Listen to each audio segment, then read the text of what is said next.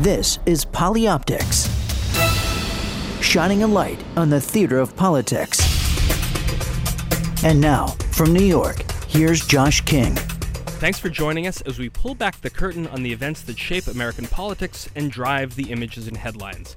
Polioptics, the only show of its kind on the air today, and you hear it first on POTUS. This week, from Washington, it's the masters of disaster. Suddenly, scandals on three fronts Benghazi, the IRS, and conservative groups, and the Justice Department's seizure of phone records of the Associated Press. It hasn't felt this way since, well, the beginnings of the second terms of George W. Bush, Bill Clinton, and Ronald Reagan. You, you get reelected, the mistakes get made, and the knives come out. So we're headed for a summer of scandal. How do you contain it? Today we're talking to two old friends, Chris Lehane and Matt Bennett. Chris out in California with Mark Fabiani, the author of Masters of Disaster The Ten Commandments of Damage Control, and Matt here in DC, Senior Vice President of Public Affairs of Third Way, both gentlemen with PhDs in the School for Scandal. But first, from the West Coast, it's Lehane. How are you, Chris? Good, sir. Good to hear your voice. Hope you're doing well. I'm doing very well, thank you. First, you know, there's a lot of things we should get through this week, uh, but we will begin with some good news. Um, uh, the longest running soap opera in Washington is over. Washington's most eligible bat- bachelor is is off the market, isn't he? Uh, that's right. That's right. The uh, the uh, the irreplaceable Michael Feldman, known by many and all as Legs Feldman, uh, was very blessed and fortunate to bat way over his head and have uh, Savannah Guthrie from uh, from NBC accept his proposal for marriage. So there, I, I am sure that uh, you can't hear them, but they are crying all over the country.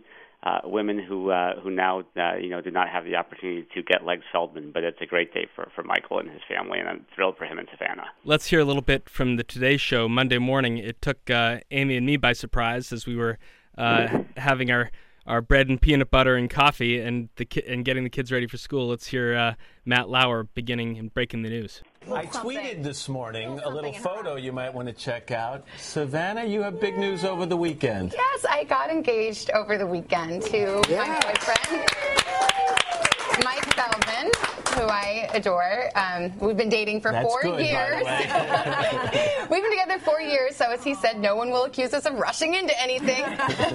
um, and I and I just came in this morning and I was wearing this ring, hoping that one of my colleagues here might notice. and I even ate my oatmeal like this in front of you, and I was stretching in front of you, and no I was one across the noticed. street. I didn't see it. You could have seen it from across the street. We've It's a been waiting beauty. for a while now, so Congratulations. thank you. And you know the best so part? excited for Today you. throws a wedding. Get it out of your mind. Don't even think it. So, Chris, as you were coursing across the country with Feldman on uh, Air Force Two in the summer of 2000 and into the fall, and you've tracked his career as he's built the Glover Park Group since then, did you ever think this day would come to pass? Uh, well, uh, you, you were talking about you and Amy eating it over breakfast. All I can tell you is uh, I got up in the morning, was uh, looking at uh, uh, my uh, email alerts, and I was reading the Mike Allen morning report where it was in the lead, and I mentioned it to my wife Andrea, and she said, "Good Lord, I thought this day would never happen." So uh, I think that probably encapsulates how many of us in in, in, in the broader Feldman circle uh, uh, looked at this. Although you know, I will say, and I think you probably feel the same way. Uh, you know, since he and Savannah began dating uh, three or four years ago, uh, you could clearly tell uh, that he was very smitten and that you know she was the one. Uh, I think the real question was, uh, you know, not a question of of of of, of if, but but when he would ask the question. And uh, I think we're all, as I said earlier, thrilled that she said yes. So, no damage control to be done there, but uh, again, sort of coming out of the blue, Chris, uh, we we think that the Benghazi story is sort of behind us with Secretary Clinton's testimony and the passage to John Kerry uh, and the Secretary of State. We don't uh, know if there's uh, another shoe to drop, and now there is uh, the hearings of, of last week and the uh, many versions of the talking points, and frankly, the way Jay Carney had to had to do his uh, pirouettes at the podium. Uh, what's as we're as we're talking in the middle of the week, but we're not going to put this on the air until Saturday, so we don't know other things that are going to happen. But combined Benghazi and the AP uh, story with the Justice Department and the IRS and the conservative groups. What do you make of all this? Well, I, you know, if you take a sort of a big step back at, at, at 50,000 feet, uh, you know, what you clearly have going on is you have all three of these at some level intersecting with one another and also coming in a time period um, you know, where people were having raising some questions and the narrative was developing on what the second term was going to look like. So even putting aside, and I'll come back to it in a second, just the crisis management aspects of this, the political timing is a dimension here. You had a gun vote that went down, which you know I think objectively the president got that a lot closer than people ever would have guessed. Uh, you then had people raising questions about where the, the momentum was in the second term. There was a little, that narrative out there, and suddenly these three things, and to use your phrase, you know, hit out of uh, you know out of the blue, and suddenly it, it plays into this prevailing thematic that is out there, uh, and also plays into this idea of you know does every two-term presidential administration, you know, ultimately end up facing the curse, which is some type of a a crisis slash scandal, you know, that they have to deal with. Now, having said all of that, you know, to me, none of these, based on what we know right now, come anywhere near the level of what prior administrations faced. This is not Iran Contra that Reagan faced. This is not the Monica impeachment process that President Clinton faced. This is not even at the level of the grand jury investigations into classified information being put out during the Bush administration. Because in each and every one of those, you know, it was the, issue was very damning. It went specifically to either the conduct of the president or in deep inside the White House. And, and at least based on what we know at this particular point in time, you know, that is not the case with any of these. But I do think what makes them particularly challenging is that you know we live in this age where there's a scandal industrial complex. It sort of winds itself up. Uh, uh, the Obama administration is dealing with these particular issues all at the same time in an ecology that's really difficult, just how media works in today's times. And he's also doing it with a Congress that really doesn't want to take any action, um, and with an economy that is still struggling to get back on its feet. And all of that just, I think, makes it politically a very challenging situation. We can certainly get into the crisis aspects of it, but I think politically, it's just have to have a sense of where this all fits in. Right. So if if it's January of 1998, uh, yep. and where both of us were, and uh, at the White House, and there's a Michael Isikoff story in Newsweek about Monica Lewinsky, and it gets spiked, and then Matt yep. Drudge runs it, and the scandal industrial complex of the time was a much more uh, let's call it uh, Stone Age version of what we have today. Let, just think of the last few week, uh, months, Chris. Newtown, uh, Boston Marathon bombings. Yeah. You'd think that they would be so galvanizing that you would create uh, gun legislation that you would that there would be so much more focus on domestic terrorism after Boston. Yet those stories are are a bit in the rearview mirror now. Yeah. And while this week was dramatic and all the things that you say is right about how it creates challenges for the Obama administration to deal with. Is it possible that the that the the Twitter sphere of today that this becomes an old story in a, a couple weeks? It, it is, and it's a really smart point that you're making, and, and something that I've you know, certainly seen on the client side, which is um, you know you live in an age now where it's not a question of, of whether you're going to face a crisis; it's only a question of when you face it. Uh, but be, and, and it's in large part because of just how the modern media works, the speed in which information, the proliferation of outlets, the role of social media, the fact that uh, you have outlets that are coming from one specific ideological or philosophical view or another, the low trusts that exist in society. All those things create this atmosphere where uh, you, you know crisis is basically endemic.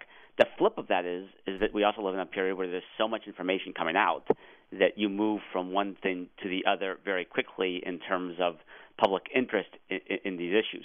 I think for for the Obama administration, the the big challenge here is you know is a Republican-controlled Congress on the House side going to try to use these issues basically to occupy as much time uh, between now and the midterms to deny the president, you know, his, his ability to move forward on some specific agenda items.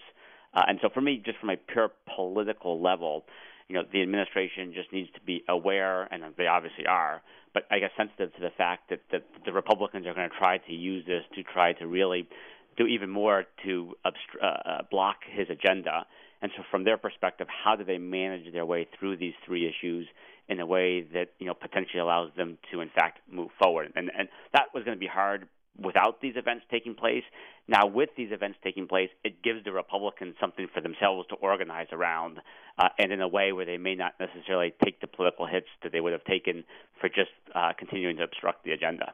You've got three and a half years left of an Obama administration, and you've got three stories breaking really within a week. Yep. Is it better or worse for the president that he's got a three front war on his hands right now versus uh, a serial uh, set of problems, one after the other after the other? Uh, you know, I think the answer is, ultimately addressed by how effective they do at, managing these issues.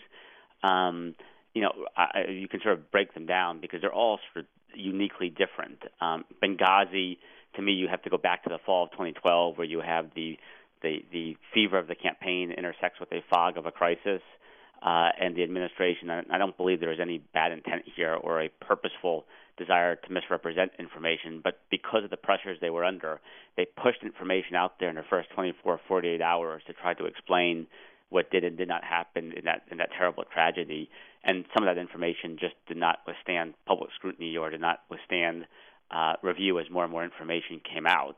So you had that one where they sort of dug themselves a deeper hole, you know, by by some of the basic mistakes that they made initially. Now on both the IRS and the Justice Department, at least the White House itself and the President, I think in, in these first 48, 72 hours of the issues, haven't done anything to dig themselves a, a, a deeper hole on it. And in fact, I think, and they're not necessarily getting the credit that they deserve, but I do think they have at least said the right things. We're going to hold people accountable. Uh, we want to get to the bottom of this. We want to get to the truth. Um, uh, and not said or done things that potentially make those more problematic for me, the real question is: Is the building itself able to isolate these so that, as we did in the Clinton White House and as other presidencies have done, where you get a core group of folks who ultimately are managing the, the crisis day to day, and the rest of the White House can do what it should be doing, which is advancing the president's agenda and supporting the president. What I'd like to hear is Jay Carney at the podium answering a question from Wendell Goler. Jay, on the AP phone records, what prevents the president from picking up a phone, calling Eric Holder, and asking him what happened? Uh, enormous, uh, a great deal prevents the president from doing that. It would be wholly inappropriate for the president to involve himself in a criminal investigation that, as Jessica points out, uh, at least as reported, involves uh, uh leaks of information from the administration. I mean, imagine the story on Fox uh, if that were to happen. So uh, that's why. Chris Lehane, uh, that's Jay Carney, uh, the yep. White House press secretary, who's now several years into his job. Uh, in in our time in the White House, we were dealing. We we had Mike McCurry followed by Joe Lockhart as the Lewinsky scandal broke and impeachment evolved. Um, at what point should a White House decide to uh, uh, silo off its issues and create a, a version of Fabiani, Lehane, and Jim Kennedy? Yeah, I, I, I think when you have I, I, look, my belief is that in a modern day presidency, uh, the building and the administration is always dealing with a series of one-offs, almost a protract, protracted series of, of, of crises, and so having the capacity to have almost a pre-existing entity inside that's responsible for dealing with these issues, whatever they may be, you know, on a regular basis is, is just it's just a good way to functionally be able to manage uh, your way through these challenges. Um, and so I think that uh, and, and, and it, it allows the Jay Carneys of the world, who are the press secretaries, to be in a position so that when they're asked those questions, and by the way, his, his answer was, was absolutely right, which is if the president was making those types of calls, if the White House was involving itself with the IRS, you know, the story would be a lot worse and would be focused on whether there is a cover up or not. Uh, but but, but the idea is for the press secretary not to be in the position of having to answer those questions substantively and really be able to refer them to uh, you know a core group of folks who are responsible for, for, for dealing with them. When McCurry was there, he used to refer to to our our operation as the garbage men. You know, go talk to the garbage men. They can they can explain it to you. But but even more than just the fact that, that the press secretary could refer questions over, you know, it is the fact that you have a small group of folks who are sort of doing all the nuts and bolts that you need to do to manage this stuff. And, and I'll give a specific example. But you know, this week the uh, the Benghazi emails obviously exploded, and you know those were emails that if if folks had been able to get their hands around them, uh, and actually uh, uh, provided them affirmatively and proactively to the press and explained what they were and what they were not, the history of them, what happened. Uh, you know, that's a very different story that emerges than the way it happened, which is emails go over to Congress because Congress requested them. Congress puts them out in the worst possible way for the administration, and suddenly the White House is having to play defense on it uh, and what could have been a much smaller story ends up becoming a much bigger story that they're not going to have to deal with for days, weeks, potentially even months. Where you know, if you'd had a group that was capable of sort of managing this, they were worried about it, they were thinking about it day to day. Uh, they could have put together a little plan to have dealt with it and probably have dealt with it pretty effectively. Right. It seems like Carney uh, both does his uh, his um, background gaggle uh, yep. on a daily basis. And he also is pretty religious about doing the briefing and thinks that's yep. an important role for the press secretary to, secretary to do. But he doesn't have the ability to refer to another office across West Exec, uh, which will deal, which will engage with reporters and deal with them on substance, but won't do with it with won't do it with audio or video. And can you for bring us back and give us a little uh, uh, history lesson of what happened beginning in January '98 of how you guys were put together? Yeah, and even uh, uh, uh, first of all, your point is 100% right. I mean, I think Jay Carney is being put in a really difficult, and in fact, at some level, an unfair and and, and untenable position of having to go out there and do multiple jobs and you know really being exposed so that he feels like he's almost doing a videotaped deposition in front of the country every day. That's just not it's not fair for him, uh, and you know he has done, I think, a very good job under very challenging circumstances. Uh, but it, in the Clinton White House, we actually it even predates 1998. Uh, it goes back to the uh, November December of 1994, which is when um, the Republicans took back or took Congress really for the first time in a long time. Uh, Newt Gingrich, uh, uh, be, you know, became the leader on on the House side, and you also had Republicans on the Senate side. And in both bodies, they made very clear that they were going to use the congressional investigative process uh, to um, to really target uh, the president, the first lady, uh, and the White House writ large. Uh, it began with something that people may or may not remember called Whitewater, and yep. spun off into a whole bunch of other different directions. And so you almost had this pre-existing structure, and uh, that, that that really was the early version of this of, of, the scandal industrial complex. Uh, and Harold Ickes, who was the deputy chief of staff at the White House at the time, you know, recognized that yeah, that that there needed to be a specific unit in the White House, almost like a war room or uh, or response apparatus that could manage the legal piece, that could manage the congressional relations piece, that could manage the press piece, um, and play all three levels of that chess. Uh, so that the White House could focus on what the White House needed to focus on, what President Clinton needed to focus on, which was his agenda. Um, and so that was really specifically put together so that these issues could be isolated within one part of the White House while everyone else could do their job. And it became basically a permanent structure uh, in the Clinton White House because one issue led to the other. And you know, we do now live in a time period where Congress, um, you know, we've we've had uh, Congress either split between the parties or the White House and Congress split between the parties uh, and those you know out of power but who who maintain one of the bodies of Congress using their investigative processes to you know for partisan reasons and to uh, try to uh, impact the White House and, and White House agendas. So I just do think as as part of a modern day presidency, you need to have that entity within the building just to be able to manage the stuff on a day to day basis. And and it's tough to put that entity together right now in the midst of a crisis. You almost want it prophylactically. Right uh, in place, uh, but because you don't, what has felt so awkward to me this week yep. is uh, referring questions back to the uh, to the spotlighted on organizations, whether it's the Department of Justice press office or yep. the Internal Revenue Service, which is if Carney is wrestling with it, these uh, agencies are, are yeah. far less equipped to deal with it. You want to send it back to uh, what what did McCurry refer to you as the the garbage yeah, man? He referred to us as the garbage man. Yes. And there's almost a residual benefit too of having garbage men at the disposal, which is uh, if if relations between Jay and Jen Palmieri and Dan Pfeiffer and the reporters that cover the White House is strained because so much of it is a as an on-air deposition. Mm-hmm. If you have uh, colleagues, even though there are hived off colleagues who are yep. dealing straight and having long, substantive conversations as long as they are not on camera, not for audio.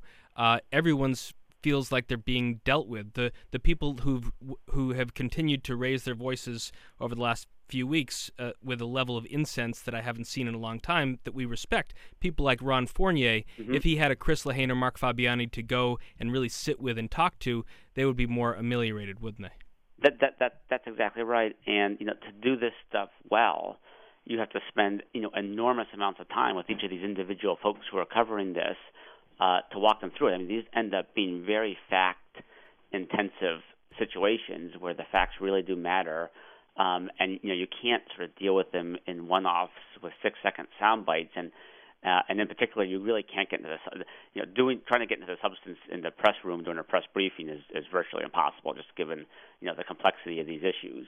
Um, and so you really do need a group of folks who can spend the time that it takes to really walk each of these individual reporters and their outlets through this stuff. I mean, we used to begin, you know, every day at the White House when we're in the middle of these, uh, and you know, it'd be an eight to twelve hour day of just sitting down with different people and walking them through things, really explaining the facts to them, uh, showing them the documents, uh, doing it on our terms. Uh, but as a result of doing that, you know, over time, the building established credibility that it was actually making this information available, explaining it, taking hits when we needed to take the hits, but also getting the benefit of the doubt because we put the information out. So pivoting now to uh, the rest of the world of Chris Lehane, because the the issues we're talking about have applicability to uh, anyone who finds themselves in the spotlight. You were the uh, screenwriter of the recently released Knife Fight, and also the author, along with uh, the aforementioned Mr. Fabiani and Bill Guttentag of Masters of Disaster, the Ten Commandments of Damage Control. Let's yeah. talk about parts two and three first with the it's a matter of life and death, the principles of survival. Stop digging, do no harm, discipline, and credibility. Talk to us about the the the principles of survival.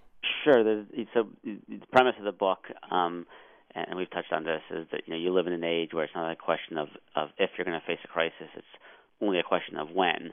And by the way, a crisis could be broadly defined. It could be narrowly defined. It could you could be a major public company uh, with some type of um, accounting scandal. You could be a professional athlete with a uh, performance-enhancing drug situation. You could be the you know folks at a local diner who got a bad Yelp review and are suddenly losing patrons. A teacher at a high school with a cheating uh, uh, uh, scandal on his or her hands. So you know it really spans the gamut. And of course, our all-time favorite is the guy in the cubicle who hit the reply all on the email. Oh, terrible uh, situation. right.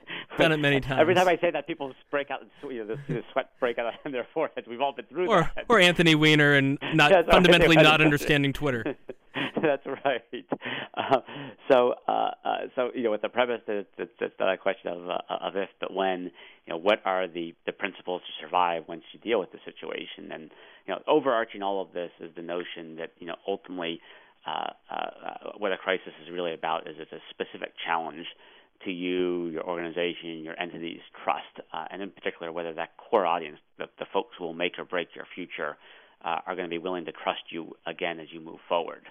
Uh, and so, with that basic context, we offer three governing principles in terms of survival. And principle one, and you had ticked through them, but principle one is do no harm, find yourself in a hole, drop the shovel, stop the digging, uh, take the equivalent of the Hippocratic Oath and you know do no more harm uh, than where you are, and that breaks out into a couple ways. It means, uh, and we've talked a, bit, a little bit about some of this in, in this conversation, but it means making sure that under pressure you don't put out uh, uh, inaccurate information. It means that you don't want to overspin. In fact, you almost want to underspin. It means that you have to make very clear from the beginning that you want to get to the truth and that you're going to hold yourself and others accountable. Um, so that's that's principle one: do no harm. Uh, principle two is you need to be disciplined. Um, uh, you need to, to recognize that this is going to be a long-term uh, uh, uh, fight or battle, and it's not going to resolve itself quickly. Uh, and uh, you need to understand that you have to have a functional organization capable of making good decisions. You need to be prepared, and you just can't get yourself lost in, in the fog of a crisis. I'm sure you've seen this, but we have so many times where people have had sort of their crisis management plan, you know, on the shelf in their in their company's office, and the second something happens, everything that they've sort of planned for goes out the window. Uh, so you have to have the discipline to, to stick to your plan. And then the third principle, and, and, and, and, the most important of all of these, is that credibility is the coin of the realm, which is at the end of the day, if you are trying to rebuild trust, the way to rebuild that trust is by uh, protecting, enhancing, maintaining your credibility. People understand that something has happened. People understand that's the way the world works. They want to see how you handle it and how you respond to it. Do you do it in a credible way? And that comes back to making sure you're putting out accurate information. It means you can control the flow of information. We talked about the emails. You can put those out under your own terms. It means setting expectations. We're going to put information out on X date, and then on X date, you put the information out all of that builds up credibility, and ultimately, credibility is what allows people to believe that you're going to be trustworthy uh, and that they're willing to trust you as you go forward. So that all leads in in Masters of Disaster to your Ten Commandments of, mm-hmm. of dealing with this, and you begin with it in that section by playing to win. What's the ultimate end game of this? Well, the, you know, the ultimate end game. Uh, people always say, "Well, could, what, give me the book and the sentence," and, and and and the book and the sentence is, "How do you tell the truth the right way. Um, and you know, oftentimes you will find yourself in a situation, uh, and you have to. The question you need to ask yourself for your organization is, who is our target audience here? You know, who is going to make that determination of whether we're trustworthy or not, so that we can survive and move forward or continue to have a bright future? And that audience, you know, really depends on what space you're in. If you're a a candidate for office. It could be swing voters in a particular state or group of states. If you're a publicly traded company, it could be your shareholders, lenders, analysts. If you're that diner, it's it's, it's just the people who come and eat at, at your restaurant. Uh, and so figuring out exactly who that target audience is, uh, and then making sure that you're communicating to them and telling them the truth the right way as effectively as possible tell me some of the commandments that you think are, are most applicable or, or most important lessons of the 10 and then we'll encourage people to, to go download it on on uh, iTunes or go out to the rapidly declining number of bookstores in America right, and try and right, find it. Right. Uh, well, you know, the first one, uh, uh, which is, you know, which the and, and, the, and the commandments, I should say, are really just the tactical steps that you take to execute on the principles that, that we've talked about. You know, so the first commandment, you know, uh, makes very clear that uh, it's really important to put this information out on your own terms first, right? Uh, and, and, and, and to do it in a way where uh, that you're going to get credit for having put out the information, explained the information, provided people the information. So to us, that, that it's, it's the first commandment. It's uh, it, it, and it's, it's arguably the most important, and that's why we call it full disclosure. Uh, and when you're in that particular mode, you, you have to recognize that you need to put it all out there. You can't hold back bits and pieces either because they're embarrassing or because you're not comfortable with that particular element being out there. You, know, you have to put it all out there, and you want to do it in one fell swoop. Uh, and so full disclosure really is almost a foundation for all the other ones. Uh, and then the other commandments I would point to uh, would be commandments 9 and 10, uh, which really are more in the counter offensive area. Um, you know, uh, they deal with the fact that you do need to fight back in these situations. Now, you can only fight back once you've actually put the information out there uh, and disclosed and taken responsibility because that gives you the foundation of the platform to push off from. But once you've done that, uh, you can. And oftentimes in a crisis, particularly in a political one like we're seeing play out right now, you know, there are folks either with their own agendas, um, uh, uh, with their own goals, uh, folks who are benefiting from what's happening to you or your organization. And, you know, it helps as part of your comeback to be able to point that out. So we talk about no free layups. Uh, it's a reference to Pat Riley, the former L.A. Lakers, New York Knicks, Miami Heat coach, uh, you know, who used to say that no one should be able to score on you for free, and the same applies in a crisis, which is if someone's benefiting and trying to score on you, um, and you've established a platform to be able to expose them, you should, because that then provides an entirely different context for how people examine and, and consider the particular issue. Well, Chris Lehane, the original master of disaster from uh, the Clinton White House, my good friend for many years, uh, with Mark Fabiani and Steve Bill Guttentag, the author of Masters and Disaster. Um, thanks so much for shedding some light on what the White House is going through this week and what it portends for the rest of the summer. And I hope that uh, our friend Palmieri might uh, download a copy of this book just in case she might need it. Uh, I'm, sure that the white uh, there's smart people over there, and uh, and I'm sure they're going to get this figured out one way or the other. Uh, but always fun. These are you know the second or third time you and I've done these. I I really enjoy these conversations, and you guys do a great great job at this program. Thanks, Chris. Good to talk to you as always. Okay, good hearing your voice. Bye. After the break, my friend Matt Bennett, Senior Vice President of Public Affairs of Third Way. This is the only channel that takes you inside Washington, D.C. My message is It's just not realistic. we're serious about growing our economy. Our economy It's clear the president's is growing policy again. not helping the economy. Economy, bureaucracy, Monetary policy. jobs. We'll be able to reduce our deficit. Fighting over power. It's starting to make a lot more sense. This is POTUS. My old friend of 20 something years, Matt Bennett, Senior Vice President of Public Affairs for Third Way. Matt, I picked quite a week to uh, bring the show back to Washington and connect with you. Major pieces of legislation or governing that's on President Obama's agenda.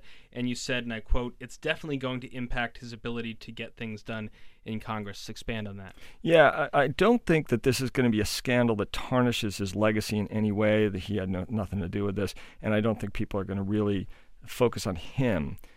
But what it is going to do is make it harder to do things. And this is the moment in his presidency where he had hoped to do a lot of things. This is the window. As was 97, 98 for Clinton. We wanted to get a lot of stuff done in the second term. Right. The first 18 months of the second term are, is the window. After that, you, you move into lame duck status.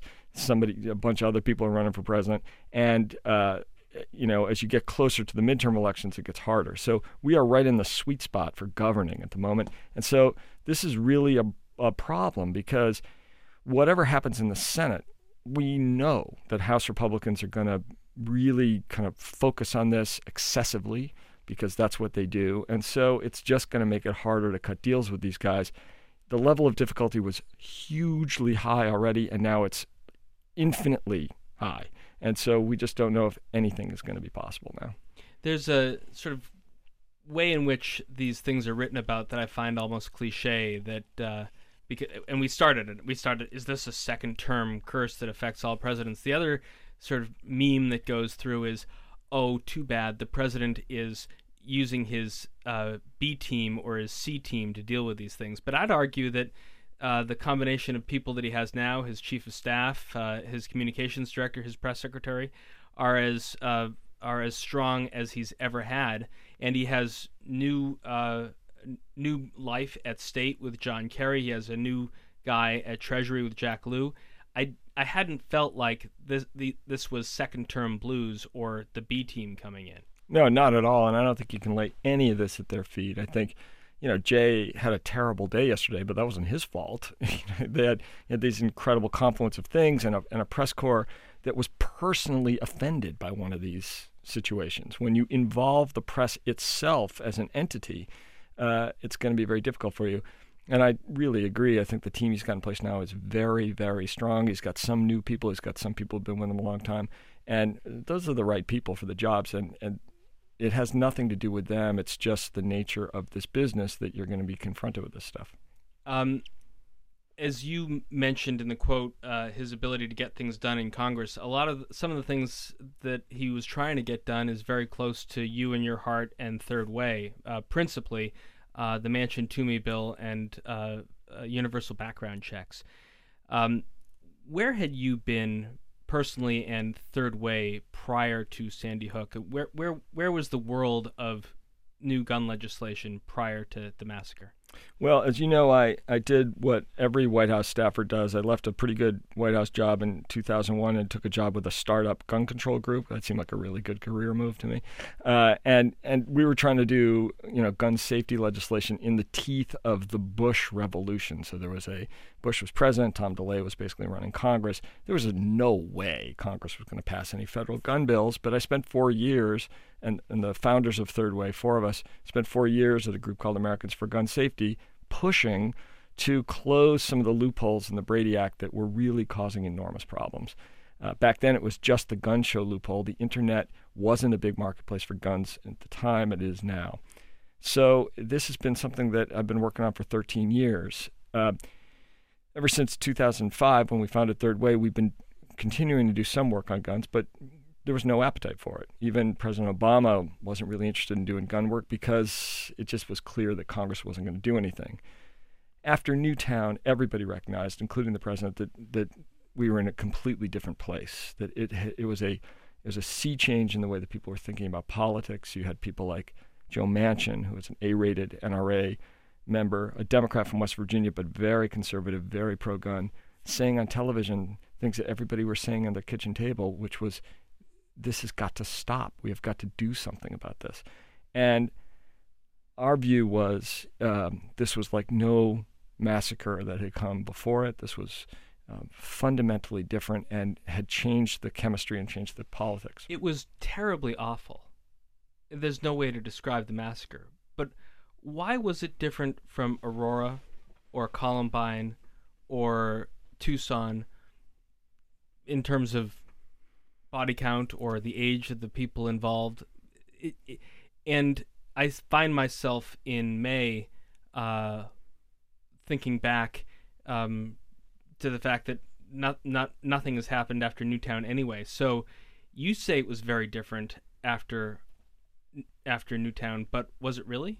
Well, I think actually a lot of things have happened. Uh, we haven't completed, we haven't finished the race, as they say in Boston, but the, but we're we're running it. Well, how did it start after Newtown? What what what? How did you mobilize? Well, the very first thing we did was uh, send a memo to the White House like the next day, uh, saying, in essence, this is a moment and you have got to take it. And it's not because of our memo; they knew that already. The president had basically issued an order the minute he heard about this tragedy that they were going to do something about it. And I have to say, we are not always um, 100% uh, in agreement with the way the White House goes about doing business, but we thought that they've handled the gun issue perfectly since December 14th. The president has been resolute. He has been. They've moved quickly. Uh, Biden's task force moved very fast the recommendations they came out with comported almost exactly with what, what they thought, what we thought that they should be doing. They mobilized people on the Hill. They moved forward quickly. And look, the Senate taking a vote within three months. Uh, remember that the Senate moves in kind of geologic time. So that's like a lightning fast response for the Senate. And yes, we lost the first vote, but everyone believed that it would be very hard to win the first time and it would take multiple votes. Uh, and our hope and expectation is and uh, was and is that this would be like Don't Ask, Don't Tell, which in September of 2010 failed in a Senate vote by four votes, exactly the same as the as the guns. Uh, and then in December of 2010, it passed uh, by 66 to 44 or 34. So um, we believed that we would get there. Uh, is it different today? We, too soon to tell, but uh, but we we do believe that there are the votes in the Senate to get this across the finish line, and then we'll have to see about the House. One difference in this effort is that you had uh, many more um, profoundly important lobbyists on your side. So tell me about your relationship with the Newtown Sandy Hook families and how uh, they have the role that they've played in this. So you asked why I thought this crisis was different, and it goes to that question also. Uh, the horrible tragedies of Virginia Tech, Aurora, Gabby Giffords, uh, as terrible as they were, uh, were kind of become immune to those things uh, in America, as awful as that may be. And for the most part, these were adults. Uh, they were college students, so they were very young in Virginia Tech, but they, these were adults and they were anonymous. The, the, the tragedy at Sandy Hook was 26 year olds. And the people in Washington responded to that tragedy as parents and not as politicians. Every single one of them, or those of whom have children, could picture themselves sitting in that firehouse waiting for word. Every single one. And uh, so that kind of emotional response is fundamentally different than the horror and kind of sickening, sickening feeling that you get from your more garden variety tragedies involving adults. And so that's why everyone here believed that it was different.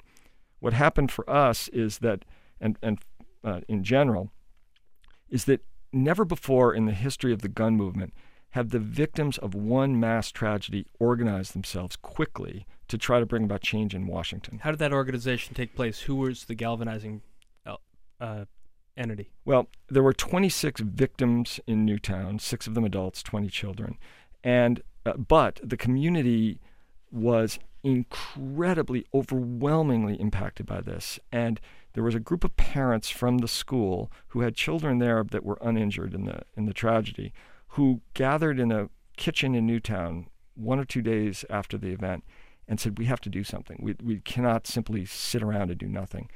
Newtown and Sandy Hook are affluent communities of well educated, high power people, and they believed that they could do something. So uh, a, a, there were a group of them who, some of them took time off of their jobs, others volunteered uh, very regularly. they, they put together an organization called Sandy Hook Promise. And they started raising money, they started organizing. A, a sea of volunteers came, as you can imagine. The, the community was just blown apart by this, and they wa- everybody wanted to try to do something. And their purpose was first to help the community heal. They, they had 26 families that were devastated. They had 11 others uh, of children who had escaped uh, the classrooms and, and lived, but were suffering from just unbelievable PTSD. The, the teachers also are, are still suffering. And they had a lot of work to do to help their community members, which they did. But they decided they wanted to do other things also. They wanted to work on mental health, they wanted to work on school safety, and they wanted to get into the gun debate and they did it really fast. They organized themselves. They recruited uh, some of the victim families who, uh, unbelievably, just a month after after the funerals of their family members and children, were coming down to Washington to meet privately with the vice president, with some senators. Are people like Third Way helping to explain process and say, or arrange meetings? How are meetings getting arranged? How are their logistics getting done? They hired our friend Ricki Seidman, uh, who is yep. a very well respected political uh, consultant, and she has been guiding them every step of the way. Uh, they've hired a few others too to help them with the legislative process. Uh, Third Way and, and I have been volunteering our services to help them understand gun policy and politics. So uh, I've briefed them three or four times, both here and in Newtown. Uh, and by them, I mean the core of the people that are really doing this work are the victims' families themselves, mostly parents, but a few spouses of and, and children of the adult victims. And uh, these are the bravest people you can possibly imagine. I mean, they they are telling the story. This is the worst thing that anyone could imagine happening to them. The loss of their children in the worst possible way, and they're telling that story again and again and again because they believe that something good must come of this to honor the memory of their loved ones. And so they have thrown themselves into this and by they, I mean about 15 of the 26 victim families have been really involved. A few, mo- few others have been a little bit involved, but that's a that's a pretty big number. Some interesting polioptic tactics employed in this, uh, as someone like Ricki or or, or others might have uh, come up with the idea of President of the United States Barack Obama f- travels in Air Force One up to Hartford, Connecticut, makes a major speech on this at the uh, on the campus of University of Hartford, uh, where my son used to go to elementary school and uh, where I spent a lot of time, and uh, then the victims' families are brought back as guests on Air Force One to Washington to lobby. Powerful imagery, and a bit of blowback though on the Hill. Talk about, or what's your reaction to people who said overkill or use of props and that kind of reaction to this. Give me a break. That's insane.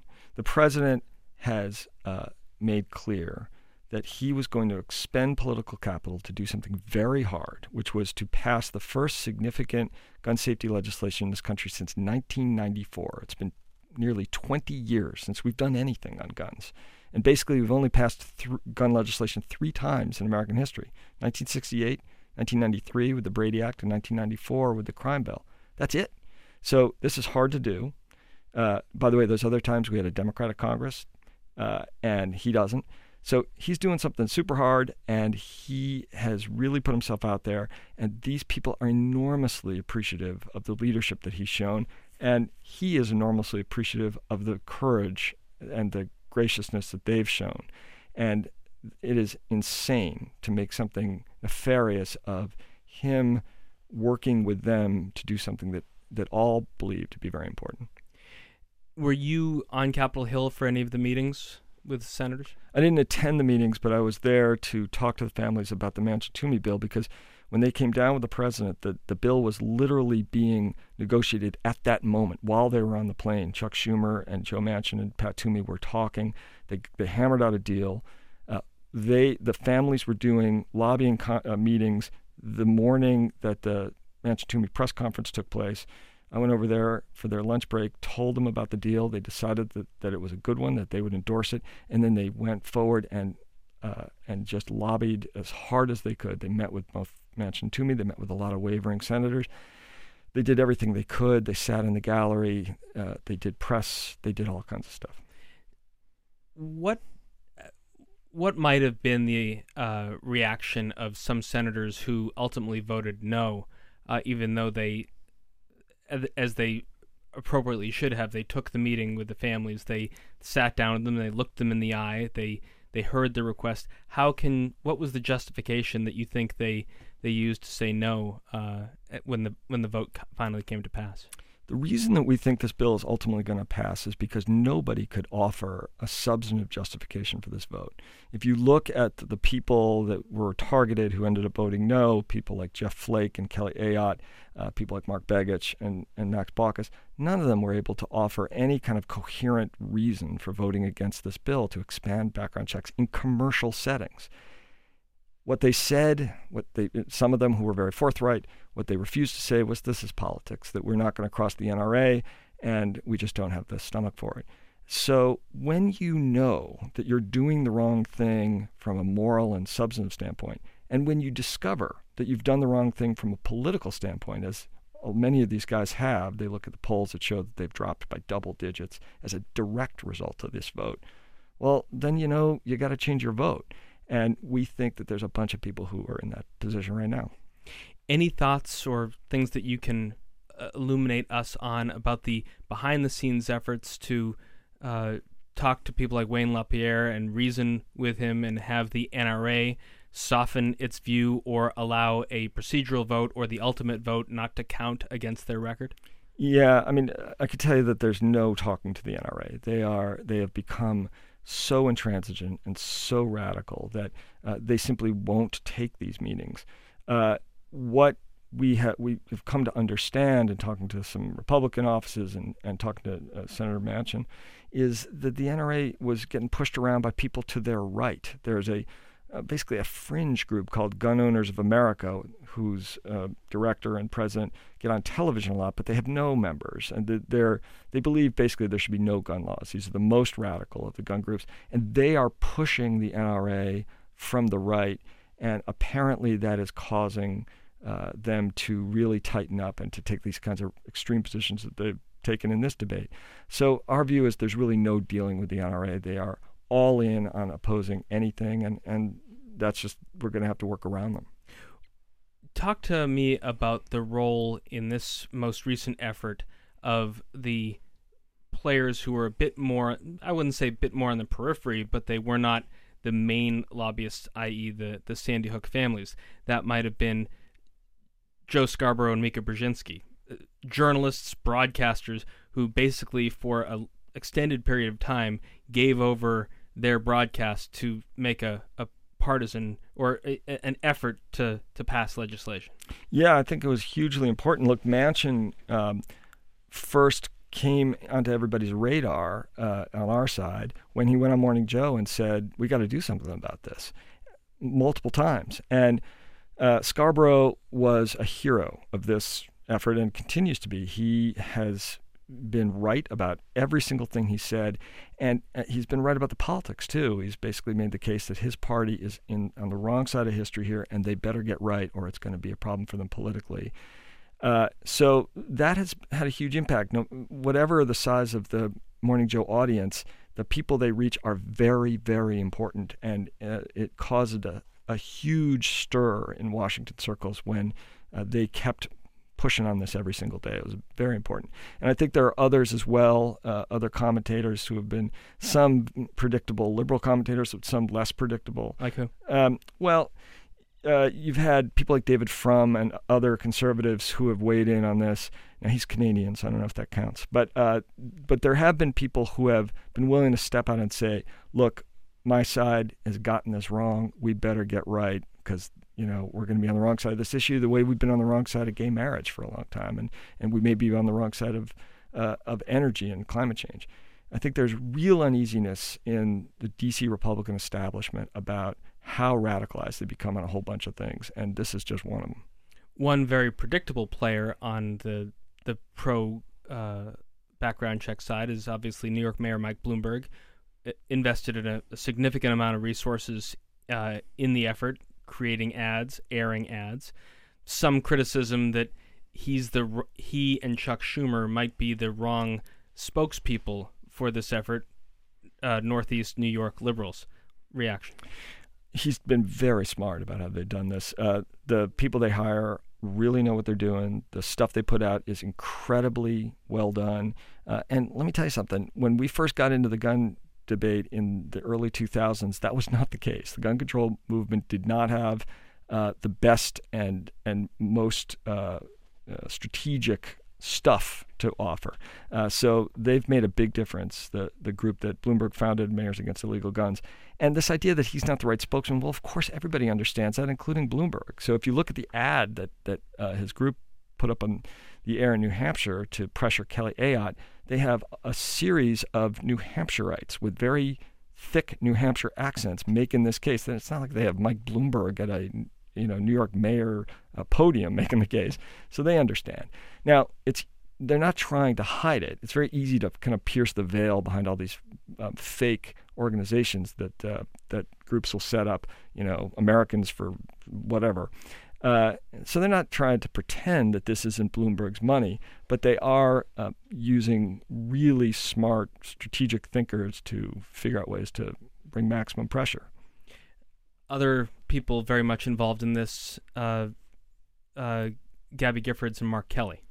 Um, how has how has was the effort propelled uh, by what Gabby Giffords, Congresswoman Giffords, was able to summon the courage to to appear, to talk, to write, to publish, and Mark's support along the way. Yeah, they've been remarkably impactful. She is obviously a testament to extraordinary courage and determination and uh, her appearance before Congress, her uh, New York Times op-ed, her petition campaign, all very successful. She's the, their organization, Americans for Responsible Solutions, has raised four million dollars in like six weeks, uh, which for the gun debate is just unbelievable. And they've hired smart strategic people too, and they're doing very impactful things. I thought um, Mark Kelly's testimony in front of the Senate Judiciary Committee was just a tour de force. He was incredibly uh, well briefed and smart. Look, the guy's an astronaut, a rocket scientist. You know, he's good at what he does, and they've been really good. We did see up in the New York media market an ad of Jim and Sarah Brady. Uh, what's the what's the Brady's role in this at this point? Well, the Brady campaign has always been, uh, ever since the um, Jim and Sarah took over handgun control in the 80s, has always been the central gun control group in the debate. They've been there from the beginning, and they've been excellent too. They have a relatively new leadership at Brady, uh, very smart people. They've been um, doing a very good job of grassroots mobilization. That's more their role. They don't have the resources that the Bloomberg Group does, or even that Gabby's been able to raise because of her high profile. But um, it, those groups, in addition to the Center for American Progress, whose gun staffer came from a Mayors Against Illegal Guns and is very, very good, uh, and Third Way, those groups that we've named are really the ones that have been involved the most. So, assuming that uh, what's happening this week in Washington uh, either can be hived off or legislative progress can continue, map out how optimistically uh, Manchin Toomey could be revisited, Manchin Toomey 2. And what has been hinted at is some of the provisions might be slightly softened to allow a Kelly Ayotte to flip her vote. What actually is would you see happening to change the bill itself, and what would be the timetable? Well, uh, yeah, here's the difficulty. In the age of the sequester, when you don't have pork to give out anymore. There's really not a lot that the president has to negotiate. He can't call up Kelly Ayotte and say, "Hey, I'm going to build a you know new this or that up in New Hampshire, and you're going to vote for the bill." That that's how it used to happen in, in our day in the White House, and not anymore. So the way that you negotiate with people like that is you got to give them an honorable out. They, as I said before, I'm pretty confident that Kelly and, and Jeff Flake and others know that they did the wrong thing here and they want to get right, but they've got to be given something that they can go back to their state and say, hey, I got this. And there's plenty. Uh, there are provisions that we that can be added to the bill that would make it easier to um, do various things with firearms across state lines. There's things that you could do involving public lands. There's there's all, kinds of stuff. What um, Chuck Schumer and Joe Manchin and Pat Toomey have been very clear about, to their great credit, is they are not going to open up the fundamental mechanism Manchin Toomey because they don't want to create yet another loophole in the law that this bill is intended to close. So they're not going to negotiate too much on how the bill works. There are some very small tweaks that can be made to help folks in very rural places, but uh, you're not going to see a big wholesale change in Manchin Toomey. What will be the what are the tea leaves that we'll see uh, that this is coming up again for vote? When does this happen? What needs to happen to allow it to get recycled? Well, uh, Senator Reid, Harry Reid, voted against it for procedural reasons. So um, even though it got 55 votes, it really got 56. And what that means is, as leader, he can bring it back whenever he wants. He can do it tomorrow. He can do it in a month. He can do it in six months. Anytime during this Congress. So it could be any time. The hope and expectation was that it would come back up again before the August recess. I'm not sure about that now. It depends on how quickly immigration moves, and it depends, as you say, on what happens with these kind of uh, little mini storms that have popped up in D.C.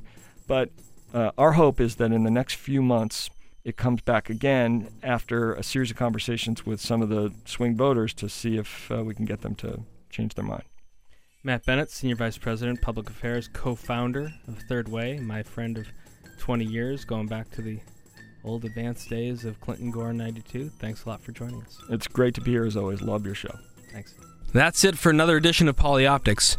You hear us each Saturday on SiriusXM Channel 124, POTUS, Politics of the United States. Missed any previous episode? Find them all on polioptics.com and follow us on Twitter at polioptics. Keep your eyes on the visual, think about how it moves you, and we'll talk about it next week. Thanks for listening. I'm Josh King, and you're on POTUS.